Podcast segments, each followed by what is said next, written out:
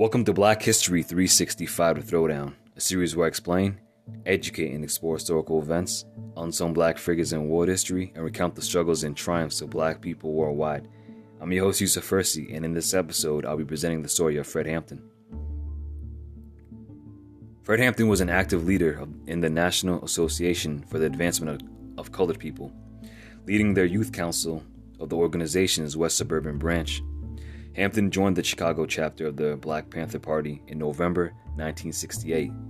He quickly rose to leadership position, becoming the deputy chairman of the Illinois chapter of the party. He organized rallies, established a free breakfast program, and negotiated a peace pact among rival gangs.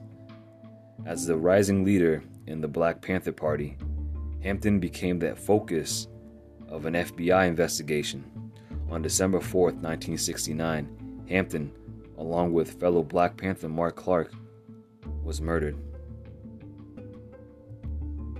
On the evening of December 3, 1969, William O'Neal, who was employed by the FBI to infiltrate the Black Panther Party, slipped a powerful sleeping drug into Hampton's drink, then left. Officers was dispatched to raid his apartment. They stormed in and opened fire, killing a security guard. Then they opened fire on Hampton's bedroom, where he laid unconscious from the drug while his sleeping, almost nine month pregnant fiancee was in bed with him. After the gunfire, he was found to only be wounded and not dead. Upon that discovery, an officer shot him twice in the head and killed him. The remaining seven Panthers who were not killed were all arrested and indicted by a grand jury on charges of attempted murder, armed violence, and a variety of weapon charges.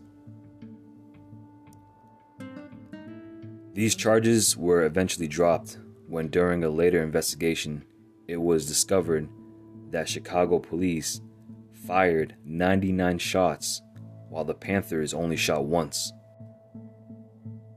And this concludes this episode.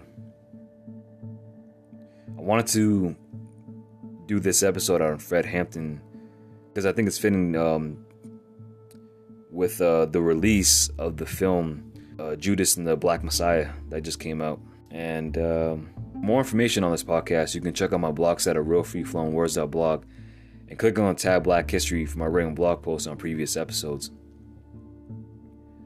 The show is made possible by Anchor, which is providing a great and easy to use service for new and seasoned podcasters. If you enjoy learning something new from the show, then make sure to subscribe on Spotify or whichever platforms you listen to your podcasts on. By doing this, you'll stay up to date with my future episodes. And remember that black history should be learned about and celebrated every day and not just in 28 days.